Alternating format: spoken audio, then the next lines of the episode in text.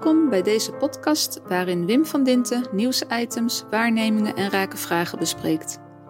Veel zaken worden pas echt interessant als je dieper graaft en daar kom je altijd een laag van betekenisgeving tegen. In de podcast van deze week hoor je het audiospoor van de vlog van Wim van Dinten over moderne monetaire theorie. Via een voorbeeld over stelen in de supermarkt staat Wim stil bij de huidige toestand waarin alles duurder wordt, maar de inflatie niet oploopt. We zitten midden in de coronacrisis, maar de beurzen staan hoger dan ooit. Wat is er aan de hand?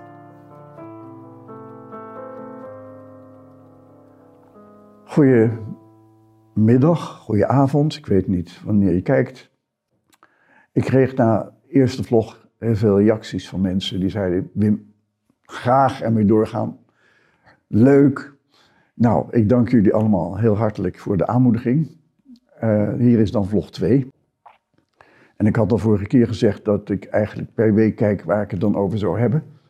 Maar dat, dat is nog eens uh, niet zo makkelijk, want er is zoveel waar je aandacht aan kunt besteden. Als ik nou de afgelopen week kijk, dan was er zoveel. De brexit-onderhandelingen lopen met Johnson die dan naar uh, Brussel vliegt. Dan worden in Engeland de eerste mensen gevaccineerd. Biden is natuurlijk uh, bezig in de Verenigde Staten met zijn mondkapjes. Als antwoord op de problemen van COVID, ja ja. Dan hebben we natuurlijk in Europa het grote probleem tussen de EU en Polen en Hongarije. Uh, ja, dat gaat ook over geld. Dan werd er natuurlijk niet in de laatste plaats vermeld dat de opwarming van de aarde veel sneller gaat dan verwacht. Dat anderhalf procent klimaattemperatuurverhoging al bereikt wordt in 2024 en niet in 2050, laat staan in 2100. En uh, tegelijkertijd zag ik onze premier op SBS 6 keuvelen met Linda de Mol en Floortje Dessing. En ik dacht, goh, er zijn toch bepaald wel een paar problemen waar je het over met mensen zou kunnen hebben. Ik heb hem er ook niet over gehoord in de Tweede Kamer. En misschien dat hij het ergens anders vertelt, maar niet met de bevolking deelt in ieder geval. Daar zou je dus ook over kunnen hebben. Nou, kwam het zo dat ik de supermarkt inliep en daar was mijn vrouw die had ik drie stronkjes prijs in pakken op de weegschaal leggen, net voor mij. En die trok daar een bon voor uit. En pakte toen nog twee stronkjes erbij. En ging dus met vijf stronkjes en een bon van drie uh, in haar mandje verder. En ik zei tegen mevrouw, volgens mij moet u even opnieuw een bon trekken, want u hebt er nu vijf en geen drie. Oh ja, zei ze. En ze maakte opnieuw een bon van vijf, waarbij ik niet weet welke bon ze aan de kassa heeft gegeven. Uh, nou, ik zag die, uh, die supermarktbeheerder wat later. Die mevrouw was alweer helemaal weg. En ik vertelde dit voor van en zei, nou praat me er niet over. Want het is uh, heel treurig hoeveel er gestolen wordt. Ik, ik had niet gedacht toen ik een jaar terug gaan begon... dat het zo ernstig zou zijn. Dat het zo omvangrijk zou zijn. En ik zei, ja, dat kan ik me toch wel voorstellen. Omdat als je kijkt naar de omstandigheden waaronder mensen zijn geraakt, dan zie je dat ze met een AOW nauwelijks meer rond kunnen komen. En eh, dat ze dan misschien genoodzaakt worden, ja, eh, dingen te doen, dit te stelen, zeg maar, op deze manier. Wat ze absoluut niet willen, maar waar ze zich toe genoodzaakt voelen.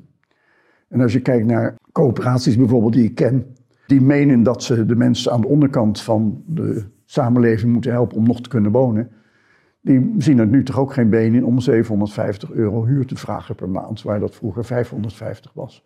En ik ken dus ook iemand die op grond daarvan vertrokken is naar Roemenië, omdat het niet meer betaalbaar was. En de context van die mensen hebben zij niet in de hand, maar die wordt bepaald in Frankfurt en tussen banken en landen onderling. En dan zag je deze week natuurlijk ook dat de ECB nog eens 500 miljard euro in de economie wil pompen. Omdat ze vinden dat de economie te langzaam aantrekt. Maar er was al 750 miljard voor COVID gereserveerd. Er stond al 2840 miljard op de balans van de ECB als steun van vooral Italiaanse en andere banken in nood. En dan was er nog eens 1500 miljard stimulans gegeven aan banken. Die ze aan hun klanten zouden kunnen geven, waar die banken dan 1% vergoeding voor krijgen. 15 miljard dus, om dat uit te delen. Geen goedkoop distributiekanaal, dacht ik bij mezelf. En intussen worden voor mensen die intussen heel veel spaargeld hebben, boven de miljoen en dat laten staan, geëist dat ze 1 tiende procent of nog wat meer rente niet krijgen, maar betalen. Waardoor je nog eens de situatie hebt dat ze worden gestimuleerd om geld uit te geven in plaats van vast te zetten. En intussen roept dan mevrouw Lagarde bij de ECB dat de monetaire instellingen toch ook nu beleid moeten gaan voeren wat helpt om de duurzaamheidsproblematiek het hoofd te bieden. Dat, dat is wat er gebeurt. En tegelijkertijd is het verbazingwekkende dat de inflatie niet oploopt. En dat je je dus kunt voorstellen dat die monetaristen geld kunnen blijven geven. Want zolang de inflatie nul oploopt, is er eigenlijk niks aan de hand. En die schuld, ja, dat zien we dan later nog wel weer. En als die schuld alleen in de boeken staat bij de ECB, kun je het later ook nog kwijtschelden, nietwaar? En dan voel je later de slemiel als je jezelf niet in de schuld gestoken hebt, als dat zou gebeuren. En dat gaat een keer gebeuren. Kortom, het is iets aan de hand structureels, wat mensen aan de voet van de samenleving tot een gedrag noodzaakt, wat je dus zag in die supermarkt. Maar wat je ook ziet bij het kopen van huizen, die, waarvan de prijs de pan uitswingt en waarbij de prijs niet meer bepaald wordt door het woongenot, maar door wat er op de markt voor gegeven wordt. En dat alles is een, een uitvloeisel van de moderne monetaire theorie. Die zegt dat uh, er eigenlijk uh, altijd geld is voor alles. En dat je dat ook gewoon kunt uh, maken en scheppen. Maar dat je alleen voor moet oppassen dat de inflatie niet oploopt. Zou dat het geval zijn, dan moet je ermee stoppen. En nou, dat is een uh, aardige theorie, zou je zeggen. Want allerlei mensen denken, nou, dit is het paradijs. Zo kun je natuurlijk allerlei problemen oplossen en ja, ongeveer voor niks. Maar is dat zo? Als je naar het geld kijkt wat door de banken in de economie wordt gepompt, en je kijkt naar de financiële instellingen en naar mensen die eh, toegang hebben tot de financiële markten, tot de geld- en kapitaalmarkt, die zijn in staat tot geld wat op die markt gebracht wordt sneller te verbranden, op te nemen, weg te zetten, dan de geldschepper het kan scheppen. En dan is er geen inflatie, het blijft als het ware schaars, het wordt afgeroomd. En waar blijft het dan? Nou, kijk maar naar de Dow Jones. Die ging door de 30.000 heen. En je ziet dus dat zo'n beurs niet meer een afbeelding is van de economie. Want wereldwijd zijn we in de problemen, maar de beurzen zijn hoger dan ooit. En je ziet ook dat bijvoorbeeld Elon Musk met zijn batterijfabriek en met zijn Tesla-auto's nu een grotere waarde heeft dan de Toyota autofabrikant die veel meer auto's koopt, verkoopt dan Tesla, de grootste autofabrikant is ter wereld maar waarvan het aandeel ongeveer gefixeerd is, vast blijft staan. Terwijl bij Musk weet je het niet, dan loopt het op. Dus als ik ergens geld aan wil verdienen, dan moet ik het bij Musk uh, neerzetten, want dat loopt nog op. Terwijl bij Toyota, als ik daar geld aan geef, dat, ja, dat blijft staan. Dus je, je ziet dat het mechanisme van marking the market een dominante rol speelt. Dat is het mechanisme waarbij je iets koopt onder de verwachting dat je het later kunt verkopen voor meer geld. En dat zie je dus in de financiële sector, dat zie je in de woningbouwsector. En dat geef je dus uit dan aan die fondsen en aan die dingen waar je van denkt, er zit muziek in, dat zal op gaan lopen. En de keerzijde van die medaille is natuurlijk dat in die beweging alles duurder wordt. En dat heel veel van die kwesties, van die onderwerpen niet in de inflatieindexen worden meegenomen zodat de inflatie geen afspiegeling meer is van wat er reëel gebeurt.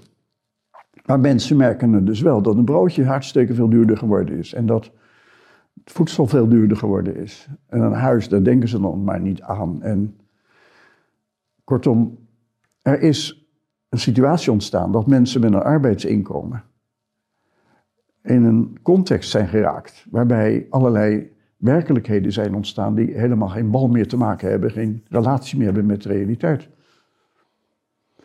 En als je dan kijkt naar mevrouw Kelsen en wat zij opmerkt over zaken die problematisch zijn en waar je geld aan kunt geven, dan komt daar natuurlijk ook de natuur langs. En dan in de vorm van de opwarming van de aarde. En dat je dat met geld kunt controleren. Er komt niet langs hoe uh, allerlei leven vergaat. En hoe leven op allerlei plekken onmogelijk wordt. Uh, zij meldt dan wel dat mensen zullen verhuizen en miljoenen zullen verschuiven, maar uh, alles wordt gebracht als een probleem wat maakbaar is als oplossing. En dat je daar kennelijk geen aandacht aan hoeft te geven. Kortom, die mevrouw en die moderne monetaristen leven in een soort luchtkasteel. Waar steeds meer mensen last van hebben. Zij herkennen niet wat betekenis voor mensen heeft en hoe mensen betekenis geven.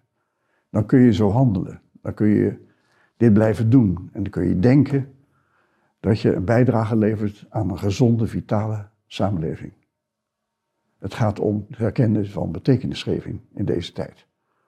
Nou, daarover dan de volgende keer. Ben je nieuwsgierig geworden naar de vlog van deze podcast?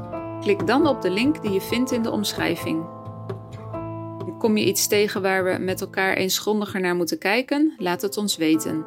Stuur een berichtje naar czen, of via Facebook, LinkedIn of Twitter.